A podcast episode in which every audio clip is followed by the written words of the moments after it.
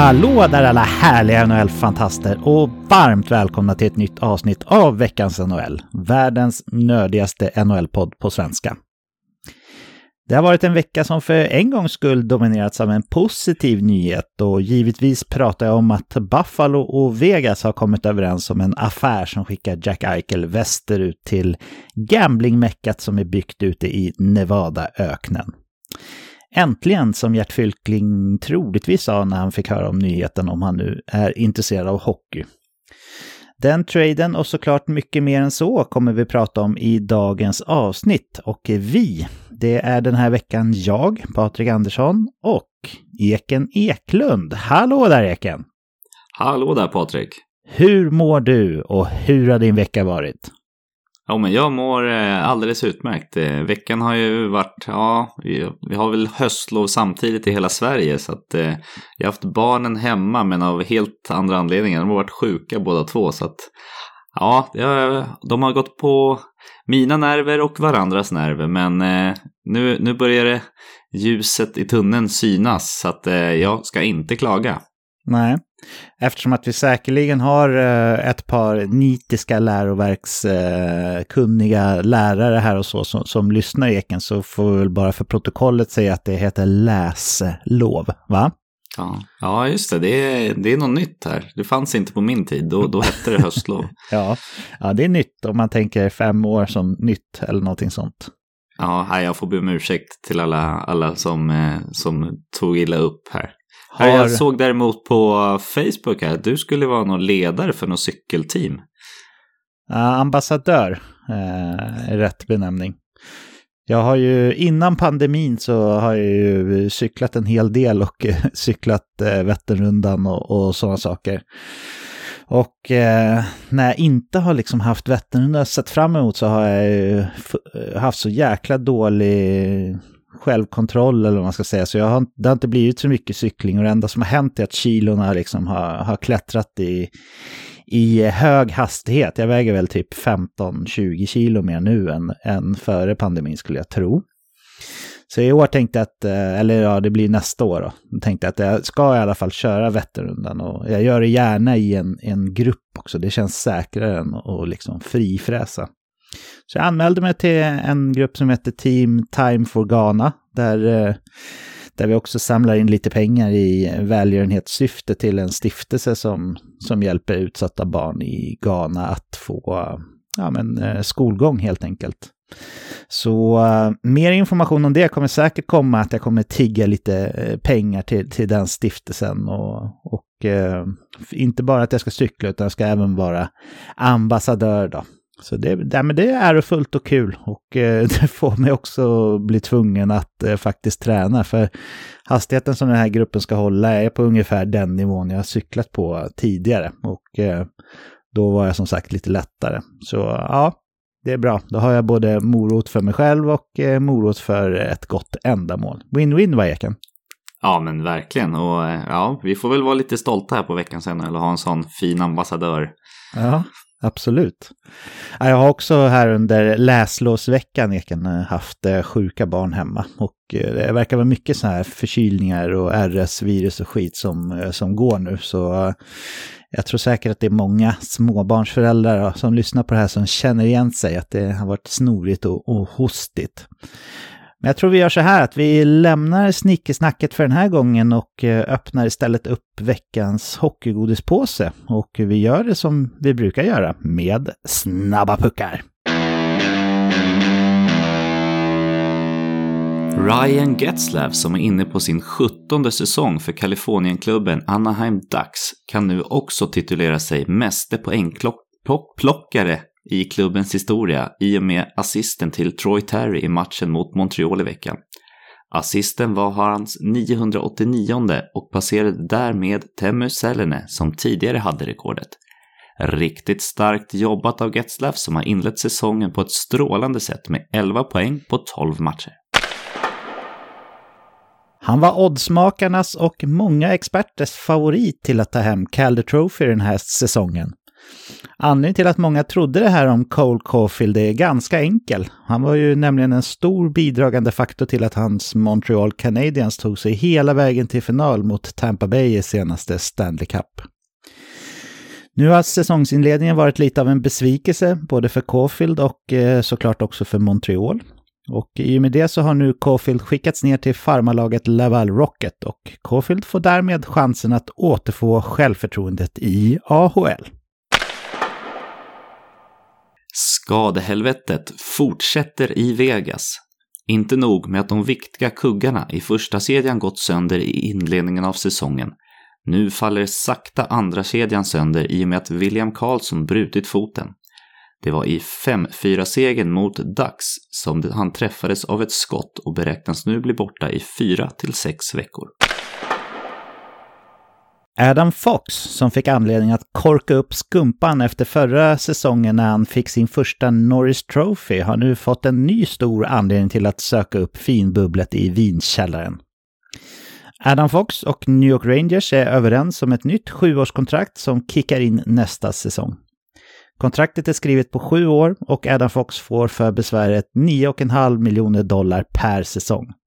Vilket är helt i linje med i princip alla andra stora backkontrakt som har skrivits de senaste månaderna. En kanondeal för båda parterna givetvis och vi säger grattis till både klubb och spelare. Att förlora Stanley, en Stanley Cup-final är tungt. Tyngre än många kanske tror.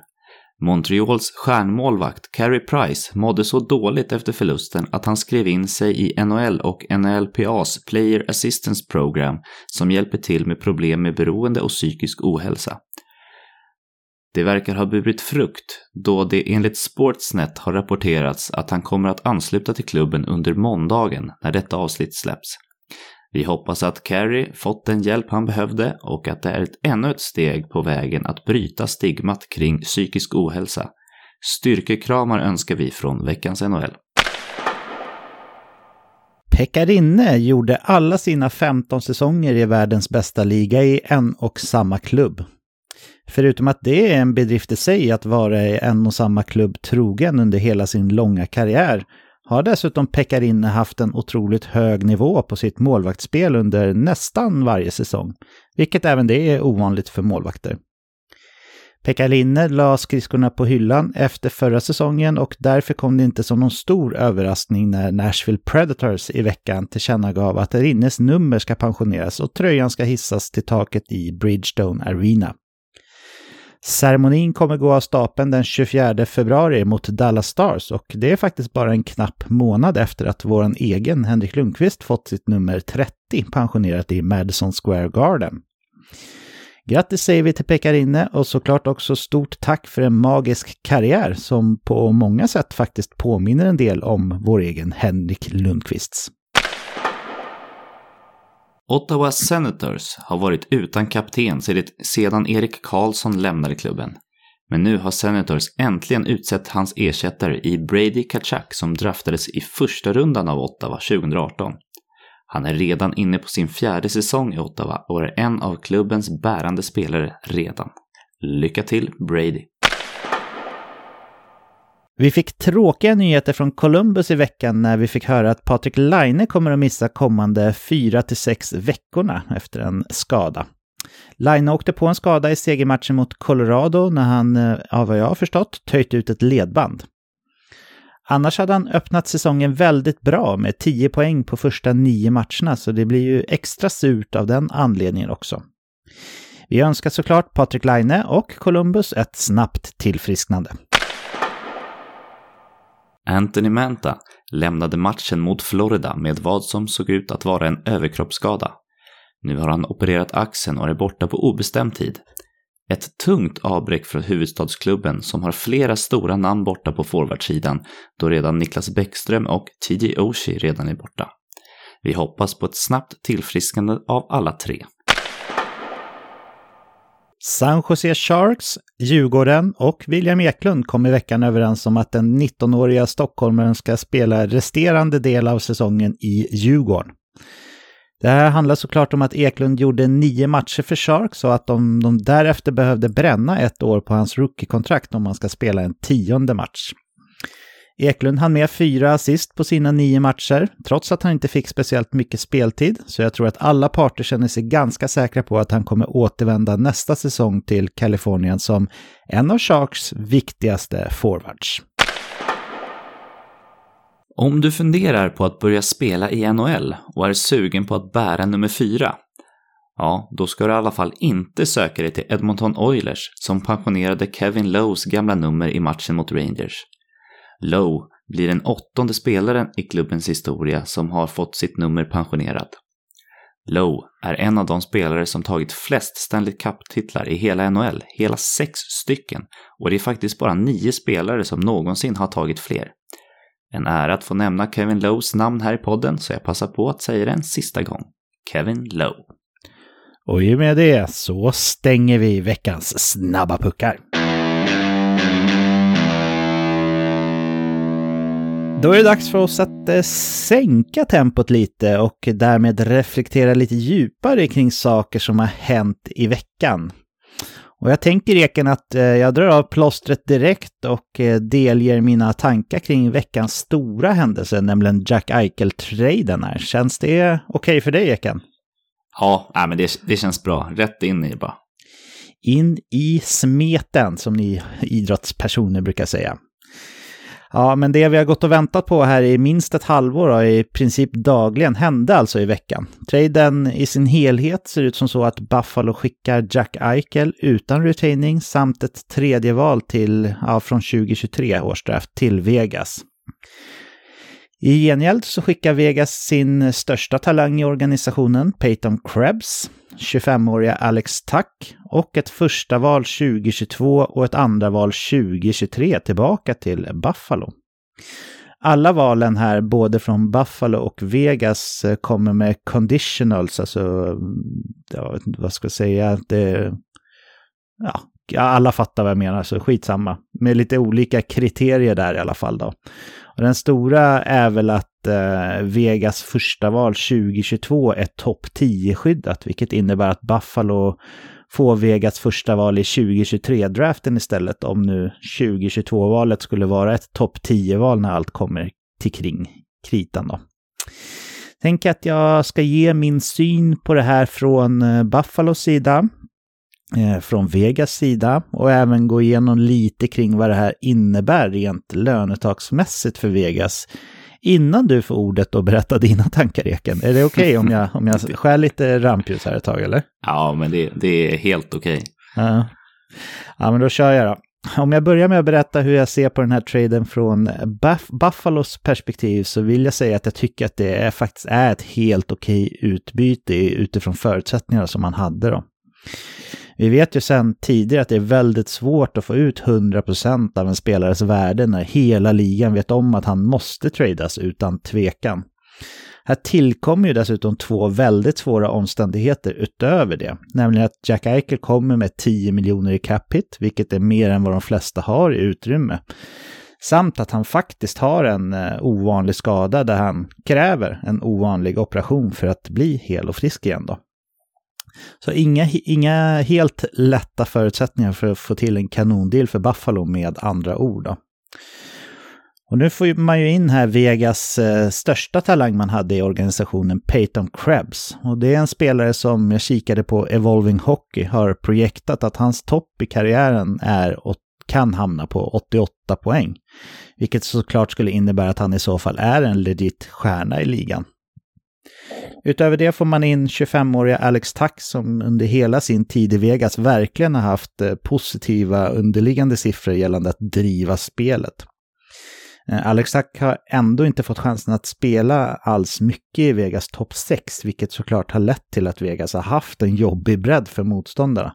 Inte minst eftersom att Tack är en riktig pain in the ass att möta på isen.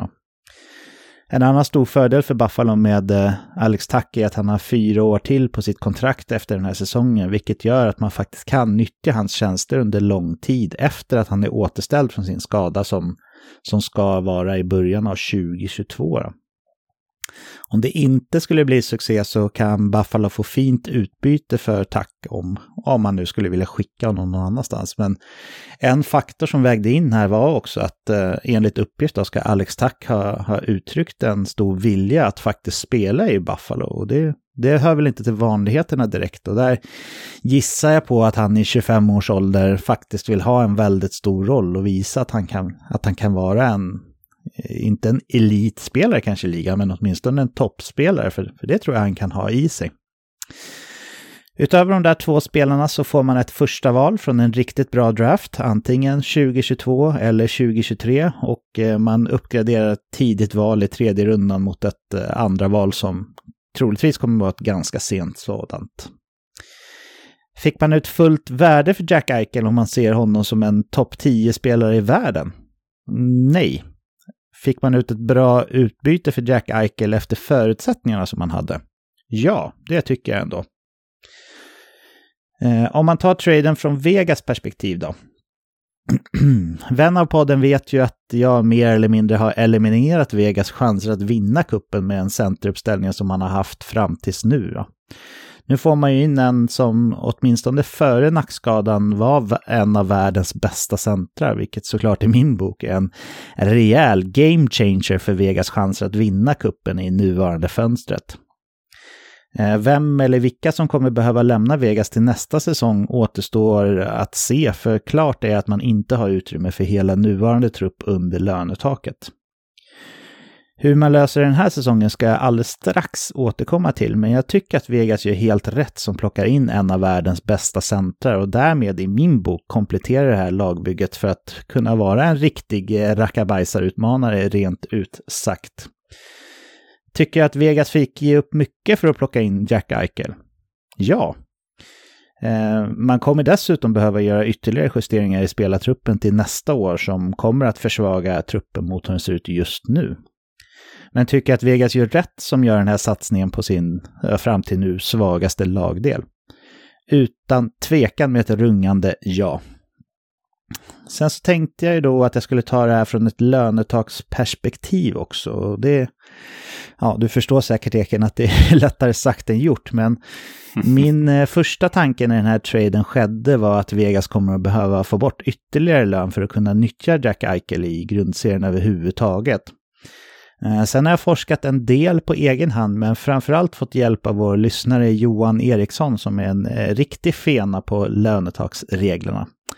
Eh, enligt ut, egen utsago så har han varit tvungen att blivit det som Toronto-supporter eftersom de har fått trixa så mycket med capen fram och tillbaka. Då. Men jag har i alla fall fått hjälp av Johan då med att reda ut hur Vega ska kunna spela med Jack Eichel den här säsongen utan att göra sig av med fler spelare.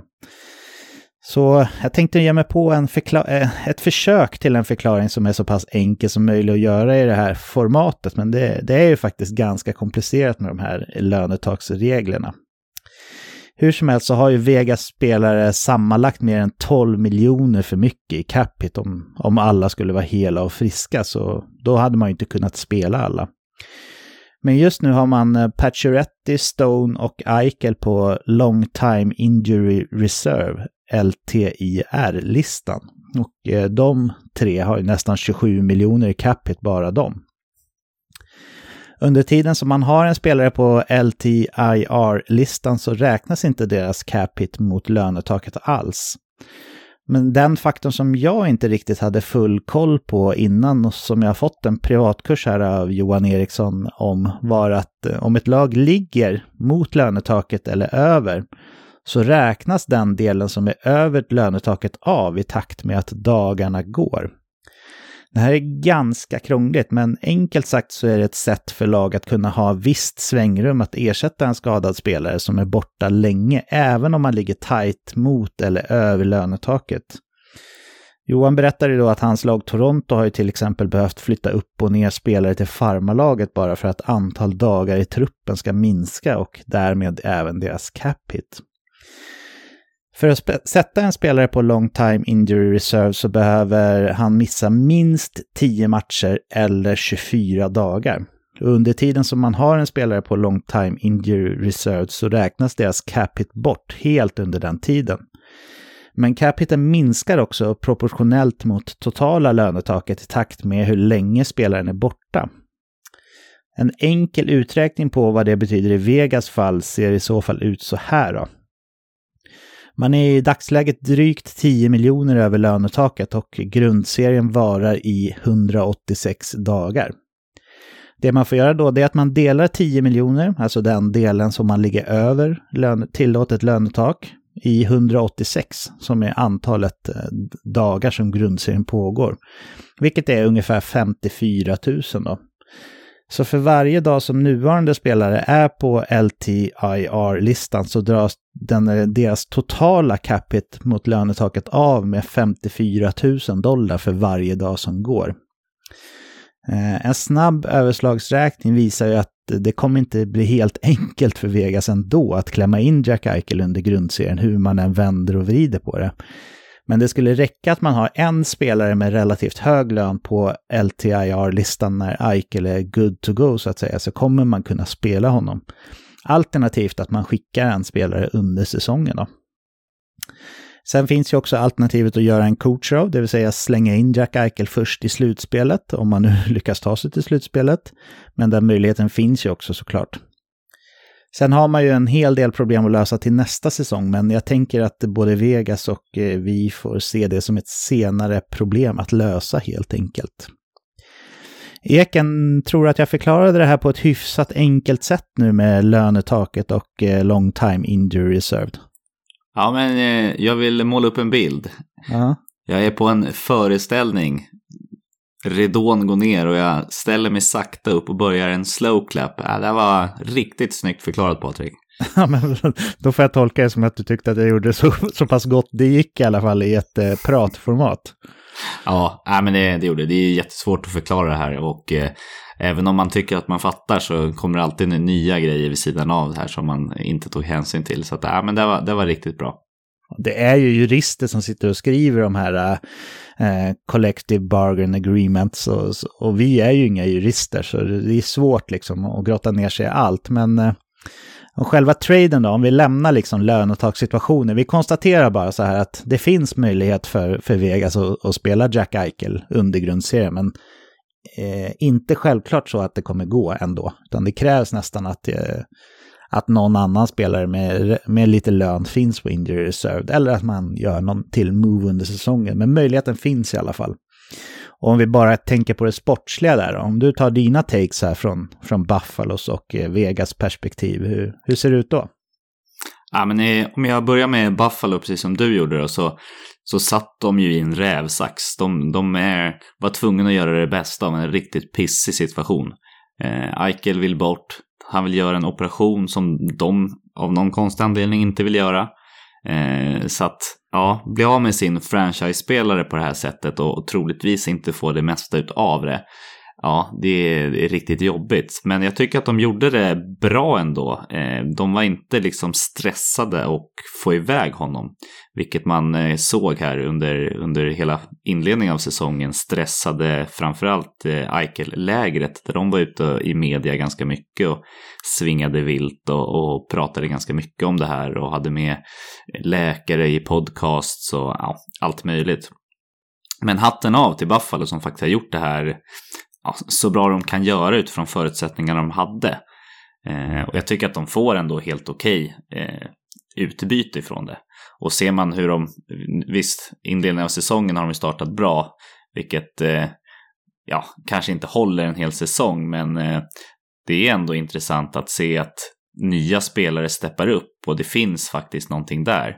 Nu kommer de få lite ja, men som Alec Tuck som vi har pratat om tidigare i säsongen så varnat för att han kommer komma upp i en topp 6-roll i Vegas som är ganska tuff. Eh, säger också en del om, om vad vi tror om honom och, och kvaliteterna som finns där. Så att jag tycker ändå att de får ut väldigt bra utifrån den här situationen. Sen är det såklart, precis som du säger, att eh, hade man gjort den här utan några omständigheter så hade man ju aldrig bytt bort Jack Eichel från början såklart. Men ja, det, det är situationen vi är i. Ser man på Vegas synvinkel så tycker jag ändå att jag måste ändå imponeras av Vegas att de lyckas vara relevanta hela tiden. Eh, de kom in i ligan och, förväntades egentligen bara att skicka iväg spelare för att få framtida picks och framtida talanger. Och det de gjorde var egentligen precis tvärtom. De har bara upp, uppgraderat här och nu hela tiden och jag tycker att de uppgraderar laget i stort sett lite ja, men lite hela tiden. Och med Eichel i truppen så är de definitivt en utmanare om de inte redan var det innan. Så att, eh, ja, en game changer för Vegas skulle jag säga. Så att, eh, snyggt gjort. Mm. Ja, verkligen. Det var ju också en aspekt av det här liksom som ändå är värd att ta upp tycker jag är det mänskliga också. Att Jack Eichel som har gått och haft ont såklart eftersom han är skadad ganska länge nu men inte haft möjlighet att, att genomföra någon behandling faktiskt får göra den operationen som han själv har lagt ner ganska mycket tid på att forska fram att han, att han anser vara det bästa alternativet. Att han får genomföra den nu och påbörja en riktig rehabilitering. Och dessutom så kan jag tänka mig att det är påfrestande för psyket också. Liksom gå och vänta på en trade och vara del i någon slags eh, propagandakrig eller vad man ska säga mellan Buffalo och eh, hans agentur. Så eh, skönt på det sättet att den är gjord också. Ganska skönt att hålla på, sluta hålla på och älta vart vi tror att han ska hamna och vad vi tror att utbytet ska bli och sådär också. Håller du med om det, Eken? Ja, ja men framförallt är, är, det mänskliga perspektivet det är riktigt skönt. Och ja, man vill ju bara ha de bästa spelarna på plats. Och jag menar, hade den här gjorts redan från början, då hade han spelat kanske redan nu. I alla fall rent eh, skademässigt. Mm. Ja, inte helt omöjligt. Det var väl det var väl sex, sju, åtta månader sedan någonting som, som eh, man hörde om den här diskussionen för, för första gången. Så ja, det är inte helt omöjligt faktiskt. Eh, han är ju sugen på att spela OS också säger han. Tror du att det är en realistisk eh, sak? Tror du, dess, eller ja, tror, tror du dels att han hinner bli frisk till det eken och tror att Vega skulle tillåta sin nya guldklimp och, och faktiskt åka iväg på, på OS som eh, nyopererad och utan matcherfarenhet och så på ett tag. Ja, men jag, jag, får väl eh, det första, rent om han klarar det, att han blir frisk, där vågar jag inte ens uttala mig. Den, den medicinska kunskapen har jag inte. Men om han säger att det finns en chans så finns det väl en, en viss chans i alla fall. Om än den skulle vara väldigt liten så, ja, hade den varit helt omöjlig hade den nog inte sagt sådär. Eh, men eh, om Vegas släpper iväg honom så tror jag nog ändå att de gör det. De vill ju gå för det och ju mer matcher han får i benen och faktiskt kan komma tillbaka och vara lite mer matchredo när han är där så tror jag nog att de vill göra det. Mm. Ja, varför inte? Finns det någonting annat från den här uh, blockbuster-traden som, som du vill lyfta eller ska vi gå vidare till uh, övriga reflektioner vi har, Eka? Nej, men jag tycker att vi kan gå vidare. Ja, vad har du fastnat på i veckan då som du vill lyfta med mig och lyssnarna? Ja, eh, om jag får säga frågan om världens bästa spelare har jag fastnat lite vid här. Eh, ser man till förra veckan så, och den som har gjort flest poäng så kan man ju enkelt se att det inte var Conor McDavid utan hans lagkamrat eh, Leon Draisaitl. Edmonton har ju spelat tre matcher i veckan som var och eh, just Leon Draisaitl har gjort 10 poäng på de här tre matcherna, vilket är ja, riktigt imponerande. Eh, han har ju eh, den här säsongen också startat med en poängsnitt på 2,3 poäng per match, vilket skulle vara en poängpace över en hel säsong på 189 poäng. Mm. Ja, det här känns ju kanske inte riktigt hållbart, men kollar man på de senaste två säsongerna så, så har han faktiskt snittat över en och en halv poäng i alla fall per match. Eh, hur långt eh, tror du att det här kan eh, hålla sig? Kommer han fortsätta, ja, kanske inte med två poäng per match, men eh, hur många poäng tror du att vi kan se den här eh, tyska stjärnan landa i? Jag tror ju fortfarande att Conor McDavid kommer att vinna poängligan. Även fast eh, Dreisaitl leder just nu. Eh, och jag har ju sagt inför säsongen att jag tänker att eh, han kan ligga upp mot 150 poäng, alltså McDavid då. Men jag ser inte för ovanligt att eh, Leon Dreisaitl kan vara liksom så här 10 poäng bakom McDavid eller någonting sånt bara inom citationstecken. Så Ja, jag skulle inte bli förvånad om man gjorde 140 poäng och, och McDavid 150 poäng. Och det är ju...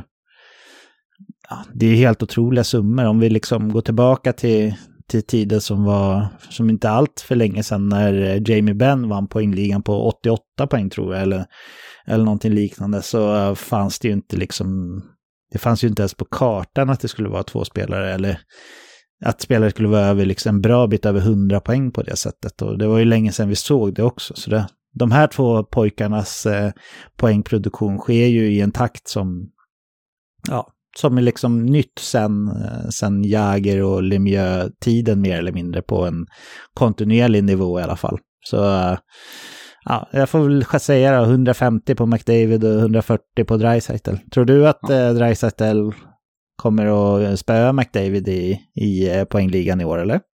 Jag ser det inte för helt osannolikt ändå. Visst, eh, siffrorna ser ju lite dopade ut på vissa ställen, men på andra ställen så ser de ändå helt eh, rimliga ut eh, med istid och poäng, powerplay-tid och sådär. Så att, ja, inte helt osannolikt. Men det fick mig att fundera lite på just Edmonton Oilers också. Har man två stjärnor som vi pratar om ja, nästan gör 300 poäng tillsammans. Borde man inte vara mer relevant att faktiskt vara en utmanare till kuppen? Jo, vi ska ju prata lite om det här senare i avsnittet faktiskt, om eh, vilka vi ser som största utmanare just nu. Och eh, jag kan väl bara säga så här att jag tycker att eh, Edmonton har sett väldigt bra ut i den här säsongsinledningen. Förra året så tyckte jag att det hängde ganska mycket på Mike Smith om man skulle vinna matchen eller inte. Man visste ju att McDavid och Dreisaitl skulle göra sina poäng liksom, men, men Mike Smith började stå på huvudet om man skulle, om man skulle vinna matcherna. Jag tycker att det ser lite annorlunda ut för Edmonton hittills. Det är ju tidigt på säsongen fortfarande, så mycket kan hända, men jag, jag ja, jag, jag, vill inte räkna bort dem som en Stanley Cup-utmanare ändå. Sen så är det lite oroande att, eh, att de här två stjärnorna liksom matchar sina 20, 23 minuter per match. Det är mycket för forwards alltså. Och de matchas väldigt, väldigt hårt i slutet av matcherna och sådär. Dels så kan det ju dyka upp någon eh, ovälkommen skada såklart. Ju mer man spelar desto större är ju sannolikheten rent matematiskt. Men dels så tänker jag också att eh, om Edmonton ska vara en rejäl utmanare och gå långt i slutspel så behöver det faktiskt finnas, finnas kvar lite bensin i tankarna här för, för firma Dreisaitl och McDavid. Och då är ytterligare en take här att i och med att de har öppnat säsongen så pass starkt som de har gjort här i Edmonton så, så tror jag också i den divisionen de är att en slutspelsplats kommer att vara ja, men, klar inom citationstecken relativt tidigt. Och då kanske man kan gå ner lite grann i speltid på McDavid och Dreisaitl, förhoppningsvis i alla fall. Jag tror att det behövs om man ska ta sig långt i slutspelet. Vad, vad tror du om Edmonton och deras status som utmanare? Ja, som sagt, vi kommer lite in på det senare. Jag har faktiskt inte med Edmonton som en riktig utmanare till, till kuppen och jag tycker att det saknas mycket bredd i det här laget. Och kollar vi inte minst på, på hur de matchas. Du nämner att de spelar 23 minuter per match och varav det så får de ju spela nästan 15 eh, procent av den tiden, eller av eh, Edmontons tid i boxplay. Det känns så oerhört onödig Eh, utnyttjande av den här offensiva kraften. Det känns som att det borde vara ganska enkelt att plocka in lite defensiva specialister som i alla fall bara kan döda. De behöver inte ens göra det bra offensivt, bara se till att spela 0-0 liksom. Så att det, det känns som att de borde kunna ja, nyttja deras tid så himla mycket bättre eh, än den defensiva rollen de, de faktiskt har fått här. Så att Ja, och sen så är såklart målvaktssidan är också ett, eh, ett frågetecken. Visst, Mike Smith är, har ju varit, ja, förra året var han ju riktigt bra och i, i den här säsongen har han inlett helt okej, okay, men, men att gå in med en sån målvakt i en Stanley Cup-slutspel känns väldigt oroväckande och på backup-sidan så känns det inte som att de har något superintressant namn som skulle kunna studsa upp heller. Nej, nej, men det får jag väl hålla med om ändå. Men Håller du med mig om att eh, ändå spelet ser lite bättre ut i år, eh, generellt sett? Alltså om vi räknar bort McDavid och Dreisaitl som, som är liksom en liten egen galax. Men jag tycker att Ryan Nugent Hopkins ser bättre ut. Jag tycker att eh, backarna eh, ser lite mer följsamma och fått till ett bättre spel med bättre första pass och schysstare, säkrare pucktransporter och så. Så jag tycker ändå att det ser lite bättre ut för Edmonton i år mot eh, förra året. Håller du med om det? Jo, men lite bättre skulle jag kunna sträcka mig till. Och eh, just Dreisaitl och McDavid har ju matchats ganska mycket tillsammans i år. Mm. Eh, och där ser man ju, de får ju ändå poängproduktion från andra linan framför allt. Så att, ja, spännande har de i alla fall lag. Får ja. man säga. Men ja, vi får se hur långt det räcker. Det får vi. En annan sak som jag har funderat på i veckan som är lite motsatsen nästan till Edmonton eh, och deras form är då Arizona Coyotes. För fy fasiken vad usla de är. Det är verkligen svårt att känna stor kärlek för sporten hockey när man ser Arizona på isen. Det känns som att deras bästa spelare inte skulle platsa i något annat lag i ligan mer eller mindre. Och man inför i natt då, när man vann mot Seattle som själva har varit riktigt, riktigt dåliga på bortaplan. Så inför den matchen hade man bara tagit en enda poäng under säsongen. Så det är absolut inte heller så i min bok i alla fall att man har haft otur. Utan Arizona har verkligen varit klappkassa helt enkelt. Framförallt också, ja, dels om man kollar på isen där det ser håglöst ut, men även om man kollar mer på underliggande statistik. Frågan är om det här är det sämsta laget man har sett på en NHL-is i modern historia, för jag tror nästan att det är det faktiskt. Vi har ju den där superdåliga säsongen av Colorado för ett par år sedan, men då fanns det ganska mycket underliggande statistik som ändå visade på att det fanns någonting där. Och sen så har vi Buffalo och Detroit, eh, även Ottawa som har haft ett par riktigt dåliga säsonger på senare år också. Men så dåligt som det ser ut för Arizona nu, så dåligt vet jag faktiskt inte om jag tycker att det har sett ut för något av de andra lagen där. Eh, känslan var ju inför nattens match då att eh, är det någon match man ska vinna nästan så är det ju mot eh, Seattle på hemmaplan. Alltså att man, att man möter Seattle hemma. För Seattle har också varit riktigt usla, framförallt på bortaplan. Och det lyckades man ju göra. Och nu efter matchen så är fortfarande känslan att de kommer inte vinna en enda match till under hela säsongen. Men det, det vet jag ju att de kommer att göra. Sen är det ju faktiskt så att Arizona har samlat på sig hela tre första val i nästkommande draft och i tillägg till det har man dessutom spektakulära fem andra rundeval då. Så det är ju givetvis bra för Arizona på sikt att man är så här dålig den här säsongen, men herregud vad usla de är. Vad säger du om Arizona, Eken? Ja, men det, det är lite pinsamt och ett litet underbetyg till ligan som har byggt upp ett system som tillåter att man, jag säger fuska, men, men det är ju inte riktigt fusk, men, men på det här sättet. Alltså hela syftet med lönetaket är att vi ska jämna ut, eh, liksom, och få en lite jämnare division, liksom liga, men, men att ha sådana här riktiga tanklag som det uppenbarligen är, eh, är ju lite tråkigt att se ändå. Jag, jag, men jag förstår deras synvinkel för att ja, de kommer ju bli svinbra om några år eftersom de har så många första val och, och andra val. Men, men, att ge så mycket, att ge upp så mycket just nu, att enbart satsa framåt, det känns lite tråkigt eh, just för ligan. Och jag menar, ska vi ha ett sånt här lag som uppenbarligen inte ens vill vinna eh, varje år, känns ju väldigt B. Mm. Eh, så att ja, eh, tråkigt skulle jag säga att jag tycker hela den här situationen är. Mm.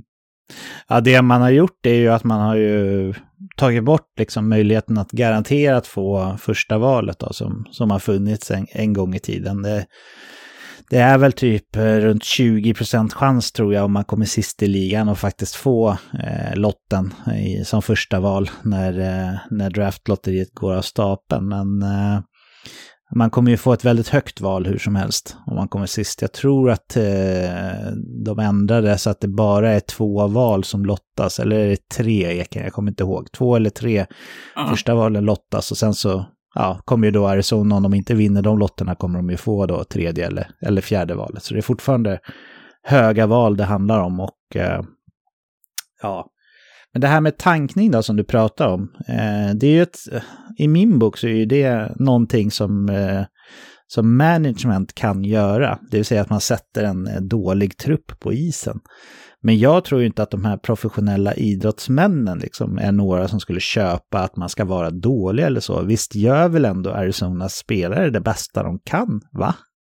Ja, jag är helt övertygad om att de gör det bästa de kan och de vill ju någonstans också kanske vidare från den här klubben eller ta en tröja när de faktiskt blir bra så att de, de har ju ett eget intresse bortsett från, från klubbens intresse som, som är. Men sen tror jag också att när man spelar i ett lag som 99% på förhand eh, förlorar varje match så, så har man nog inte samma mentala inställning att gå in och säga jävlar vad hungrig jag är.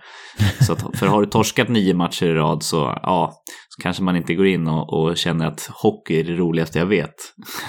Nej. Så att, eh, jag, tror, jag tror någonstans att det, det kommer på som ett eh, liksom, ok över, över axlarna, att man känner den här tyngden och bara Nej, fy fan, ska vi spela igen liksom.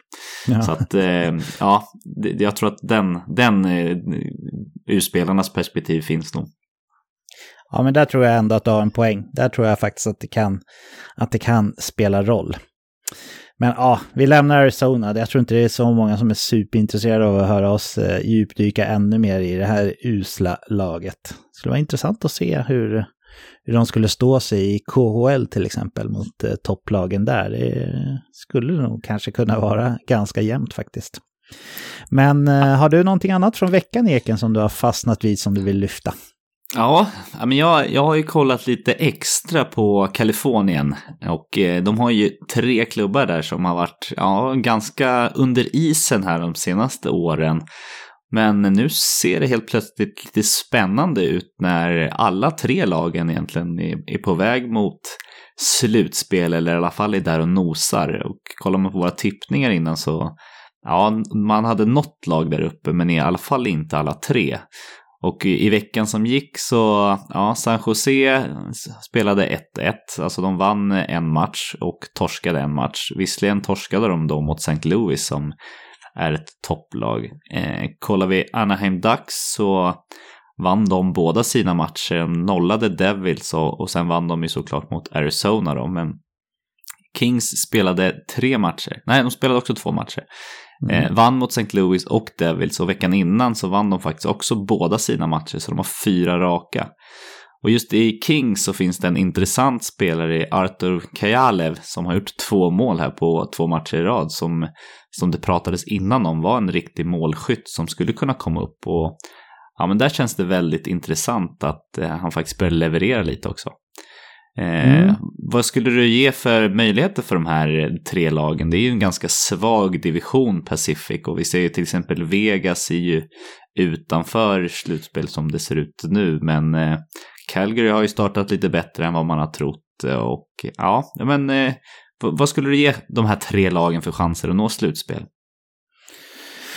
Ja, det, det är svårt tycker jag att, att förutse så långt fram i den här divisionen som är eh, speciell på, på många sätt och vis. Men jag säger så här, St. Louis eh, ser jag definitivt som ett slutspelslag och så pass bra som Calgary har börjat säsongen så tror jag faktiskt inte att, att de kommer falla utanför heller. Även fast jag tror att jag tippade Calgary utanför slutspel faktiskt. Men jag, nu tror jag inte att de kommer missa slutspel längre.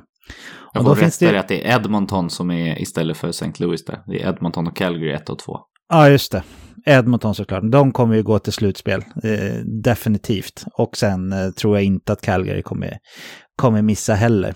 Edmonton har ju ja, bara med de spelarna som de har i, i som vi nyss har pratat om där med McDavid och Dreisaitl gör ju liksom att de, de är klara på samma sätt som St. Louis hade varit om de nu hade spelat i, i den divisionen i en alternativ värld. Men Edmonton och Calgary, de tror jag hur som helst är liksom, de kan vi nog i princip sätta kryss för redan och då finns det ju en plats kvar att kriga om som är en direktplats och eh, Frågan är ju då hur eh, Vegas säsong kommer att utvecklas här, för de har ju såklart en, en trupp när alla är hela och friska som, som ska vara kanske etta i den här divisionen till och med. Så, men däremot så börjar jag få lite känslor så här att det kanske är för mycket och för tunga skador här som, som Vegas har åkt på under säsongsinledningen. Det skulle inte förvåna mig extremt mycket om eh, Vegas missar slutspel. Så jag tror ändå att det finns en viss chans. Om jag säger så här, att något av de här tre Kalifornienlagen tar den tredje direkt, alltså tredjeplatsen i divisionen och går direkt till slutspel, den tror jag är relativt hög, säg 50 procent. Eh, och då är det ju Vegas såklart som jag från deras perspektiv skulle vara orolig för att de kommer igång och, och, och ökar takten. Eh, men sen tycker jag det är svårt att sortera upp de här tre lagen också. Om man tittar liksom på rutin och eh, erfarenhet och, och, så, så borde det ju vara San Jose som är närmast att ta sig till slutspel. De har ju fått dessutom relativt bra målvaktsspel här från, från eh, Reimer och eh, delvis från Aiden Hill också, även fast Reimer har faktiskt varit bättre i början av säsongen. Vilket de inte har haft då, bra målvaktsspel på ett par säsonger. Eh, Anaheim, de ställer upp med mer eller mindre exakt samma lag som förra året som var väldigt, väldigt långt ifrån slutspel. Nu har de ett par yngre spelare såklart som, som har möjlighet att utvecklas och Troy Terry är väl den som har tagit störst kliv om vi kollar på hur det har sett ut i inledningen av den här säsongen. Eh, och sen så har vi då Kings som jag tycker är det mest spännande av de här lagen. Så om jag skulle säga att det är 50% chans att något av de tre lagen tar tredjeplatsen så skulle jag nog säga att det är 50% chans att eh, Kings är det laget och sen kanske 40% på San Jose och 10 på Anaheim eller någonting sånt. Sen blir det supersvårt att, att veta hur det blir med wildcards och sådär, men båda vi, eller jag tror alla vi fyra, åtminstone tre av fyra tror jag hade båda wildcard-platserna i Central Division när vi gjorde vår införtippning. Så många siffror där, men uh, hängde du med Eken vad, vad jag tror i alla fall? Ja, men jag, jag hängde med. Mm. vad tror du själv då? Ja, men jag tror nog att något av de här lagen faktiskt kommer nå slutspel. Eh, jag skulle nog säga snäppet högre procentsatser än vad faktiskt du säger. Men då eh. tänker du, håller du med mig om att Edmonton och Calgary blir svåra att rå på? Eller tror du att det kan vara något av de lagen? Ja, nej, det känns som att de är svåra att rå på. Calgary har ju faktiskt eh, kommit in i en riktigt, riktigt bra trend där Ja, dels Jakob Markström har ju varit extremt bra, men, men eh, deras offensiv, Daryl Sutter till trots, har ju varit riktigt bra eh, inledningen av säsongen. Så att, eh, nej, ja, det känns som att de är inne i en streak nu och eh, kommer fortsätta så. Sen så är jag lite förvånad över att det är andra lag som har gått så pass dåligt. Eh, Vancouver pratade vi om förra, förra säsongen, att de var ett fiasko. Det var mycket att de berodde på att de hade, eh, va, covid, eh, covid slog hårt på dem, men eh, de har inte inlett säsongen imponerande i alla fall och eh, ja, ligger, ja, det är egentligen bara Seattle som ligger efter hittills i divisionen så att ja, man får se om det finns mer krut i tanken där. Mm. Ja, men då tror du att det blir svårt för Vegas att ta sig till slutspel också då med andra ord? Om du tror att det är högre möjlighet än vad jag sa att detta av Kalifornienlagen gör det? Ja, jag tror, alltså, de skulle ju kunna ta en wildcard-plats såklart, men, men just den här tredje platsen tror jag kan bli tuff. Mm. Eh, framförallt med hur många skador de faktiskt har och hur mycket bredd de har gett upp för att faktiskt vara där de är idag. De har ju inte så mycket att plocka upp nu när det faktiskt har kommit skador, så att eh, ja, det blir tufft att se och sen såklart skulle de få in eh, klara sig helt okej okay nu och få in alla de här stjärnorna igen så, så tror jag att de faktiskt tar hem det. Men just osäkerheten kring de här skadorna och hur det faktiskt är med dem är, är tuffare än vad man kan tro. Mm. Jag håller med. En viktig detalj där som vi inte nämnde kring traden, traden speciellt mycket, det är ju att Vegas fick till en top 10, ett topp 10-skydd på det här första draftvalet i 2022. För som sagt, om man skulle missa slutspel och då har man ju faktiskt en möjlighet att få eh, att lotten hamnar på Vegas i, i teorin. Och då hade det varit tungt om man skulle behöva skicka liksom, den vidare då till Buffalo. Så det var, det var ändå bra gjort av Vegas måste jag säga. Men eh, jag tänkte så här, vi ska hoppa vidare, men innan vi gör det så tänkte jag höra med dig Eken om en sak till här. För sent under lördagskvällen, vi spelar in på söndag morgon ska sägas här, så det är inte jättemånga timmar sedan nyheten briserade, men vi fick i alla fall beskedet som vi har pratat och eh, väntat på ganska länge, eller åtminstone ett par veckor här, nämligen att Chicagos coach Jeremy Colleton fick lämna sin post. Även de assisterande coacherna med bland annat vår svenska vän Mittell fick eh, lämna och eh, ja, det här var ju ganska väntat. Men vad säger du om, om det här draget från Chicagos sida, Eken? Nej, men det är som du säger, det var väntat, men det kändes nästan som att de borde ha gjort det tidigare. Jag trodde nästan att han skulle få vara kvar resten av säsongen nu när det blev som det blev, att Bowman gick, för de har väl ingen som riktigt rattar den, den posten nu så här, och komma in som ny och ta det här tuffa beslutet som det ändå är så tidigt eh, blev jag förvånad över. Han är ju mm. den coachen, nej, inte som har varit längst, men, men eh, en av de coacherna som har varit längst. Det är faktiskt bara nio stycken som har suttit längre än vad han har gjort. Mm. Men, men kollar man hans eh, facit så, så har han ju inte presterat något bra. Under alla fyra säsonger som har varit har de ju aldrig nått slutspel på riktigt. Det var den här coronasäsongen när typ alla lagen gick till slutspel och då åkte de ut ganska tidigt ändå. Eh, och då slutade de faktiskt sist i divisionen så att eh, lite flax hade de att de faktiskt fick den gratischansen. Och när de har inlett som de faktiskt har gjort på de här 12 matcherna med en vinst är ju ja, under all kritik när de faktiskt har satsat lite med både plocka in eh, Seth Jones och Mark-André Fleury. Så att, mm. nej, ett klart underbetyg och eh, helt rätt beslut skulle jag väl ändå säga. De behöver nog en ny röst eh, för att skaka om i den här grytan.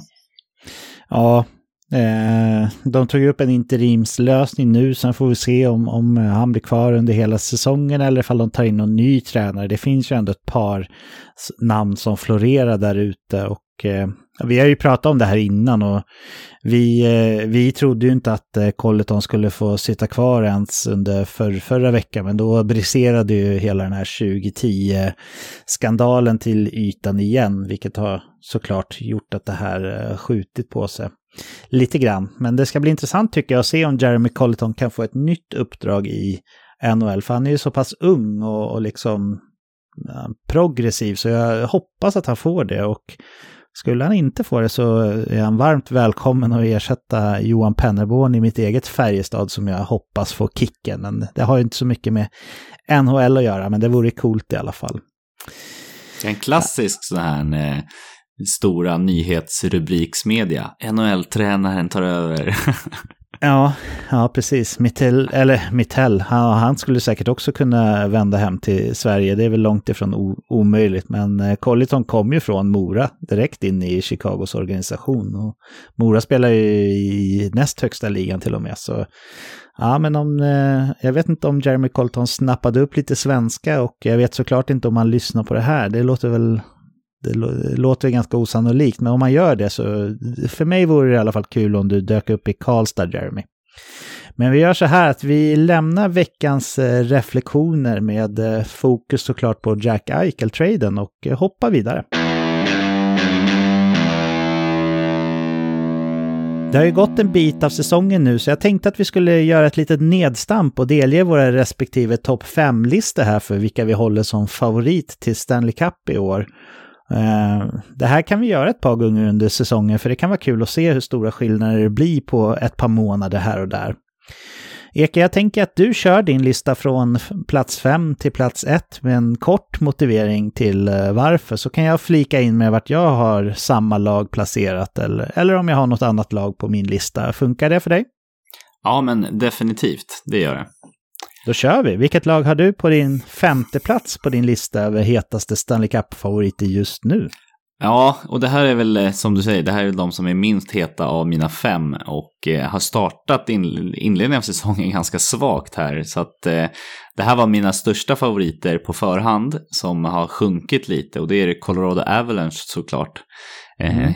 helt klart sämre lag än förra året, men jag tror att det finns en liten revanschlust och eh, de har ju startat som jag sa svagt, men de har haft en del skador här och framförallt på, på backsidan inte minst, där de börjar komma tillbaka lite nu. Och Jag, jag, tror att eh, just den här revanschlusten och suget på att faktiskt ta det här kommer eh, göra att de är en het kandidat för slutspel. räknar jag definitivt med att de, de tar sig till.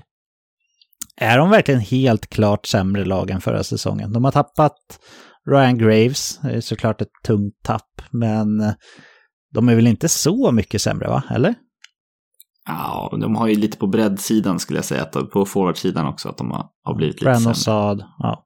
ja. det finns såklart eh, några spelare där, men eh, Eh, jag har med Colorado på min lista också. Jag kan säga att jag har dem fortfarande etta. Jag vet att de har börjat knackigt här i säsongsinledningen, men jag tillskriver ändå ganska mycket av det skadebekymmer. Eh, McKinnon har varit borta mycket, Landeskog har varit avstängd, Rantanen har varit skadad och Makar är skadad. Så det är liksom de fyra viktigaste spelarna har alla missat matcher här under den här säsongsinledningen. Och det är svårt, tycker jag. Alltså de behöver inte göra mer än att hålla sig flytande när, när man har de här problemen med just de här spelarna. Så, så jag tycker att eh, trots att de har öppnat säsongen lite knackigare än vad man trodde så är faktiskt fortfarande Colorado etta på min eh, lista just nu i alla fall med Stanley Cup-favoriter. Vilka har du fyra då, Eken? Ja, men fyra, då vänder vi blickarna mot eh, Kanada och Toronto Maple Leafs som, eh, ja men de startade eh, med produktionen på den offensiva kvaliteten här lite, lite svagt. Men nu har dels Matthews kommit igång med målskyttet och framförallt Marner har kommit igång rejält och Ja, jag tycker att det ser spännande ut och på målvaktssidan har de faktiskt också Campbell levererat riktigt, riktigt bra siffror. Han eh, verkar verkligen visa att han är på riktigt att räkna med. Så att, ja, men Toronto tycker jag har startat helt okej okay och eh, känns hungriga och med bredden de har, framförallt på forwardsidan, så, så ska de definitivt vara här uppe och utmana.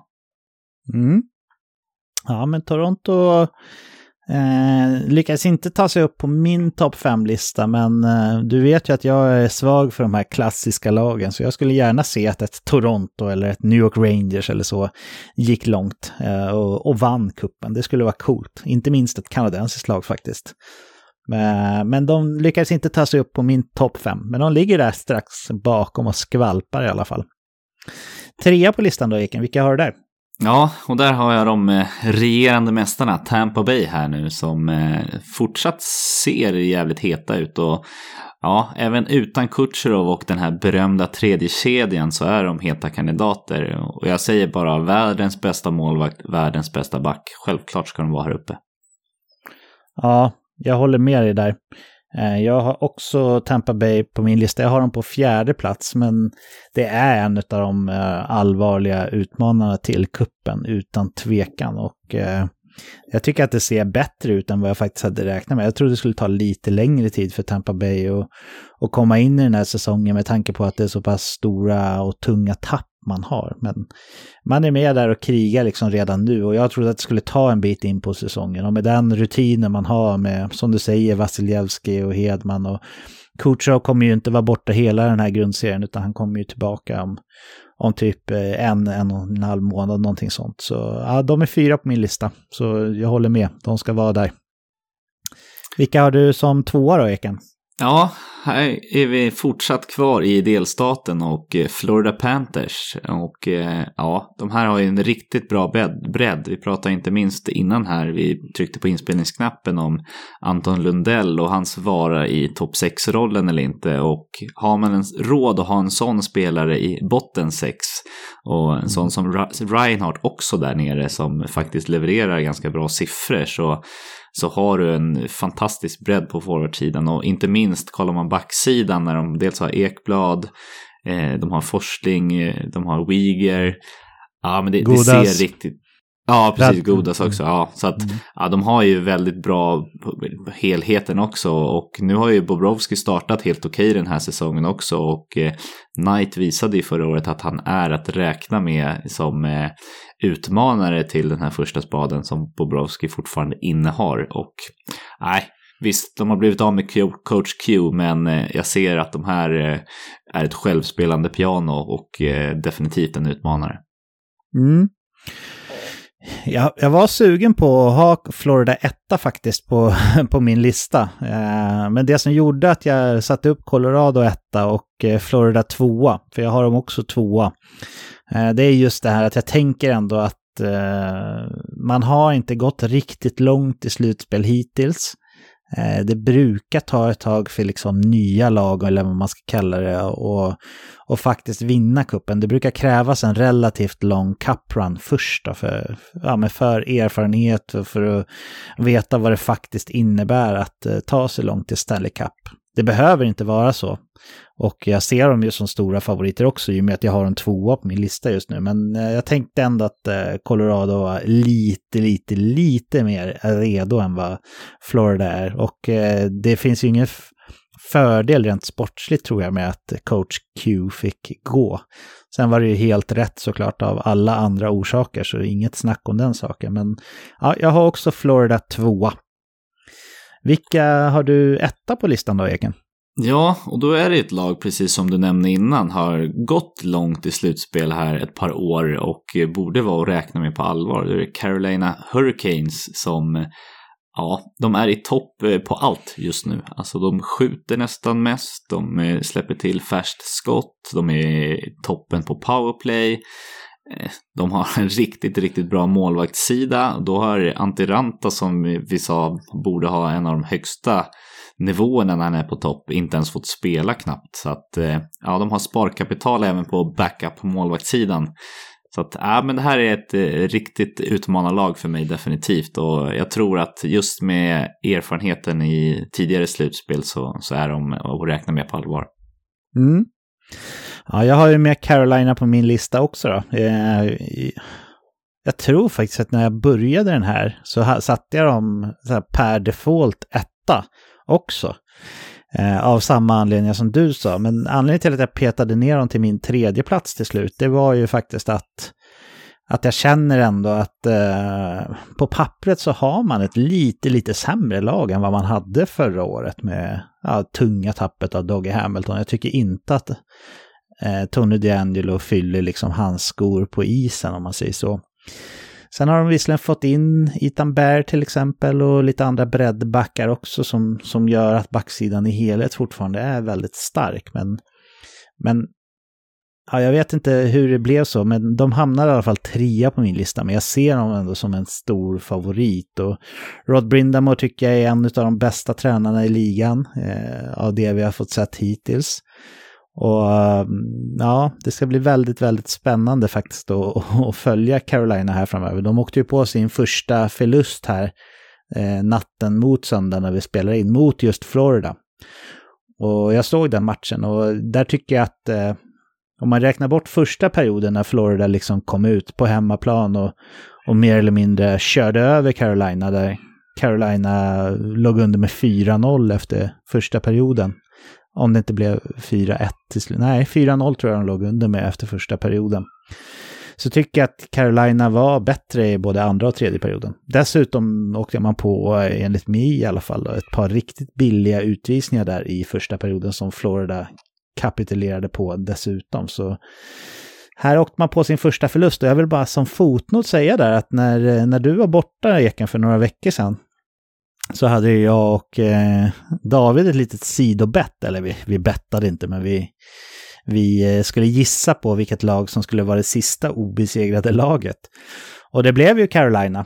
Eh, så, så jag vann ju det bettet då, eller den vadslagningen där. Sen var det Florida som, som, som David trodde på som, som slog dem. Det, det tror jag säkert inte att han har någonting emot, men eh, ja.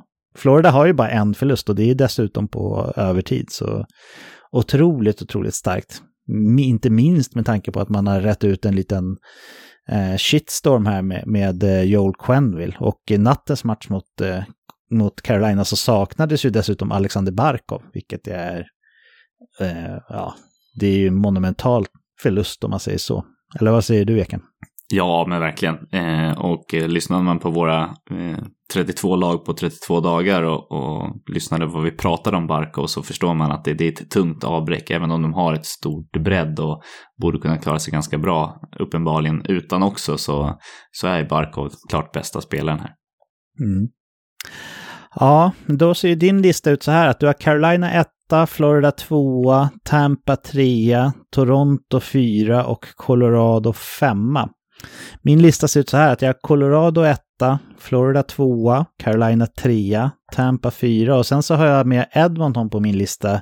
Ett annat kanadensiskt lag då istället för Toronto som du har. De har jag på femte plats. Och det har vi varit inne och pratat om lite och jag tänker ändå så här att om Edmonton nu öppnar säsongen så här starkt så borde det finnas möjligheter att, att, matcha laget lite annorlunda i slutet av säsongen åtminstone. Så att vi kan få se en eh, pigg och fräsch Conor McDavid och Leon Draisaitl gå upp mot eh, olika lag i slutspelet. Och då tror jag faktiskt ändå att Edmonton är ett lag som skulle kunna gå långt och utmana om kuppen till och med. Men det som är kanske lite förvånande Eken, både från din sida och min sida om man lyssnar på det här, det är att ingen av oss har med Vegas ändå, trots att de har täppt till den stora luckan som man har haft. Och om jag börjar från min egen perspektiv så är det ju dels för att, för att jag känner mig lite osäker på om Vegas ens kommer ta sig till slutspel med de här tunga skadorna som man har och har haft. Och dels så, så vet vi ju inte heller statusen på Jack Eichel när han väl kommer tillbaka i nuläget. Skulle det vara så att han kommer tillbaka under säsongen och är liksom sitt bästa jag på en gång, ja, då, då är det klart att Vegas ska upp på en sån här lista. Men just nu så, så vet vi inte, utan det finns en viss osäkerhet kring, kring Jack Eichels status efter operation och rehabilitering. Hur kommer det sig att du inte hade med Vegas på din topp 5-lista, Eken? Nej, men lite som, vi, som du nämnde här och som vi pratade om innan, att eh, vara eller icke vara i slutspel, bara där har vi ett frågetecken. Och jag tror att skulle de faktiskt ta sig till slutspel, då är de ju definitivt en utmanare. För att vi har pratat tidigare om till exempel lag som St. Louis Eh, tar de sig väl till slutspel då, då, då, är de faktiskt att räkna med. Och jag tänker Vegas lite likadant. Att väl i slutspel då kan vad som helst hända med det här laget. För de är byggt för ett slutspel med sin tunga liksom, grit och, och, och byggnaden av laget. Så att ja, definitivt eh, utmanar om de tar sig där och inte minst med målvaktssidan Robin Lehner som faktiskt också kan vinna matcher åt dem. Så, så känns det väl där så, så är det spännande. Mm. Ja, men det är kul. Jag tänker att vi kör några sådana här nedstamp under säsongen och så, så får du som är vårt eh, statistiska orakel leken eh, föra någon slags eh, statistik på det här och se trender upp och ner och sånt. Det kommer såklart eh, hänga i och kopplas till hur lagen går i grundserien, men ändå lite kul att se under säsongen hur det utvecklar sig. Men vi gör så här att vi lämnar våra topp 5-listor på Stanley Cup-utmanare just nu och eh, hoppar vidare.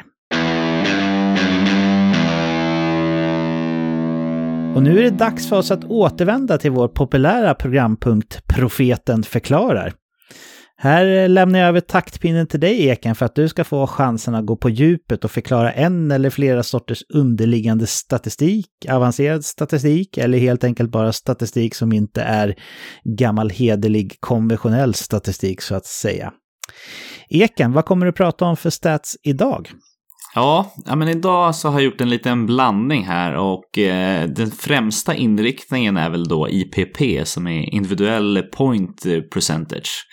Så mm. att eh, den andelen poäng spelaren är inblandad i. Eh, men, men jag börjar att gå tillbaks och eh, friska upp minnet här så att man tänker på allt när man har tar hänsyn till det här. Och eh, jag vill börja med att eh, ett sample size, alltså hur stort urval tittar man på?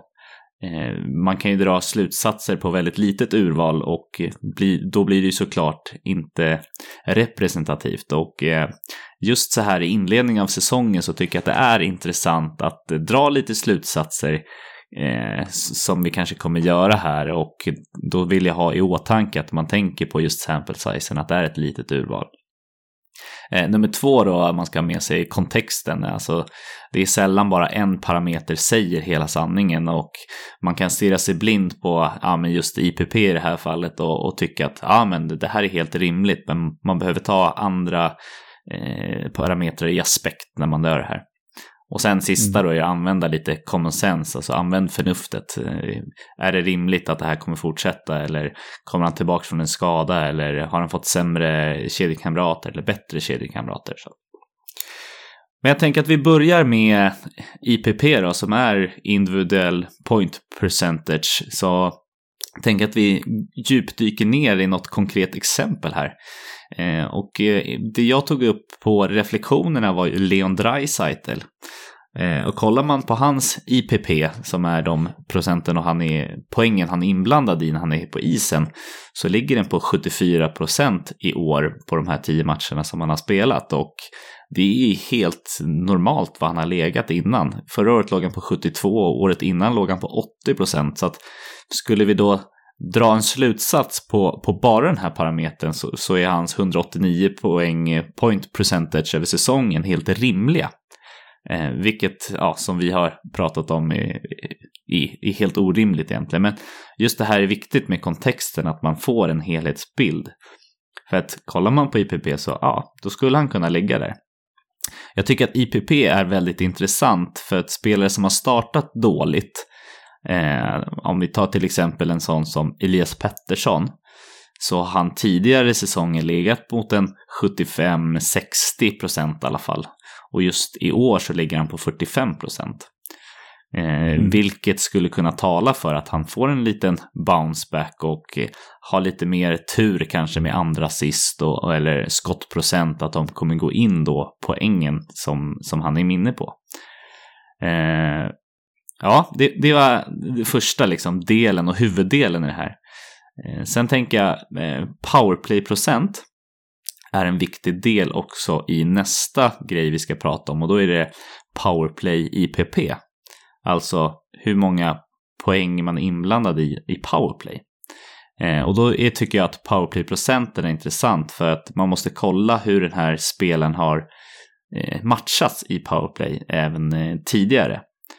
Och eh, till exempel nämner vi en sån som eh, Leon Draisaitl då så, så har han 89% i år i powerplay vilket ja, rimmar ganska bra med åren innan. Så att hans eh, tid i powerplay är i stort sett densamma. Eh, och kollar man då hans powerplay IPP så ligger den på 61 procent, vilket säger då att han är inblandad i, ja, han får poäng på 60 procent av poängen som är, görs på, när han är på isen. Och det är till och med lägre än vad han har legat tidigare åren. De facto så är det det lägsta han har varit på, på sju år här. Så att kollar man på, på bara IPP då i powerplay så, så finns det ju tro att han kommer till och med göra ännu fler poäng. Ja, mer än de här 189 poäng pacen eh, ser vi väl ännu mer osannolikt då i det här fallet. Så att, ja, då får man kanske titta lite mer på andra poängprocenter då. Eh, vänder vi oss tillbaka till Elias Pettersson så ligger hans powerplay IPP på 60 procent, vilket ändå är i linje med vad han har gjort tidigare år. Så att där finns det inte så mycket mer att hämta för honom. Snarare tvärtom, att han kanske ja, inte kommer göra fler poäng. Eh, den sista grejen jag tycker att man ska nämna här också i, i det här sammanhanget är just istiden. Eh, och kollar man på istiden så just i Leon Draisaites fall så eh, ja, har han lika mycket istid. De snittas 23 minuter per match nästan och har gjort det de senaste fyra åren. Eh, kollar man på Elias Pettersson då eh, så matchas han nästan 2-3 minuter mer än vad han gjort tidigare. Vilket, om jag får dra lite slutsatser här, att han eh, ja, kommer få större chanser att producera offensivt än vad han eh, faktiskt har gjort hittills. Så att eh, där finns det att hämta. Eh, så att, ja men det var väl egentligen de fyra jag tänkte kolla med och eh, det sista jag vill säga är väl egentligen att eh, gör inte för sl stora slutsatser av det här för att det här är tidigt på säsongen och eh, skulle jag grotta ner mig till exempel i andra procentsatser på som eh, skottprocent 5 mot 5 så, så ser man att det är ohållbart. Så att eh, ha med de här tre grund, grundtänken, att ha sample size, kontext och common sense mer när ni gör det här. Eh, mm. Hur mycket använder du just de här IPP och eh, liksom powerplay och, och istid? Jag använder det egentligen mest eh, i syfte för fantasy. Alltså att eh, veta vilka spelare som har en ohållbar trend eller vilka som troligtvis kommer att vända. Säg eh, om vi leker med tanken att Leon Dreisettel hade gjort eh, eh, 8-10 poäng färre på den här säsongsinledningen. Han hade ju fortfarande inte varit kass. Han hade ju varit över point per game ändå typ tror jag, utan att dubbelkolla siffrorna. Så man hade inte reagerat på det, men det skulle ju innebära att hans eh, IPP hade varit betydligt sämre än vad den varit tidigare år. Och den här nivån som, som liksom elit, elit, elitspelarna ligger på, den nivån är ju bara de som ligger på när det kommer till IPP. Och eh, därför så, så tänker jag att eh, i, en parallellt, eh, i ett parallellt universum där Leon Draisaitl hade gjort 8-10 poäng färre, så hade han haft en IPP som var betydligt lägre än vad man brukar ligga på. Och om jag då inte hittar någon annan orsak till att, att det liksom har gått lite knackigare eller varför han har fått en lägre IPP. Det kan ju vara omgivning eller eh, powerplay-roll liksom eller så om man, om man tar det totalt sett och inte bara i 5 mot 5. Så skulle man kunna då lista ut att eh, han kommer att prestera ännu bättre framöver.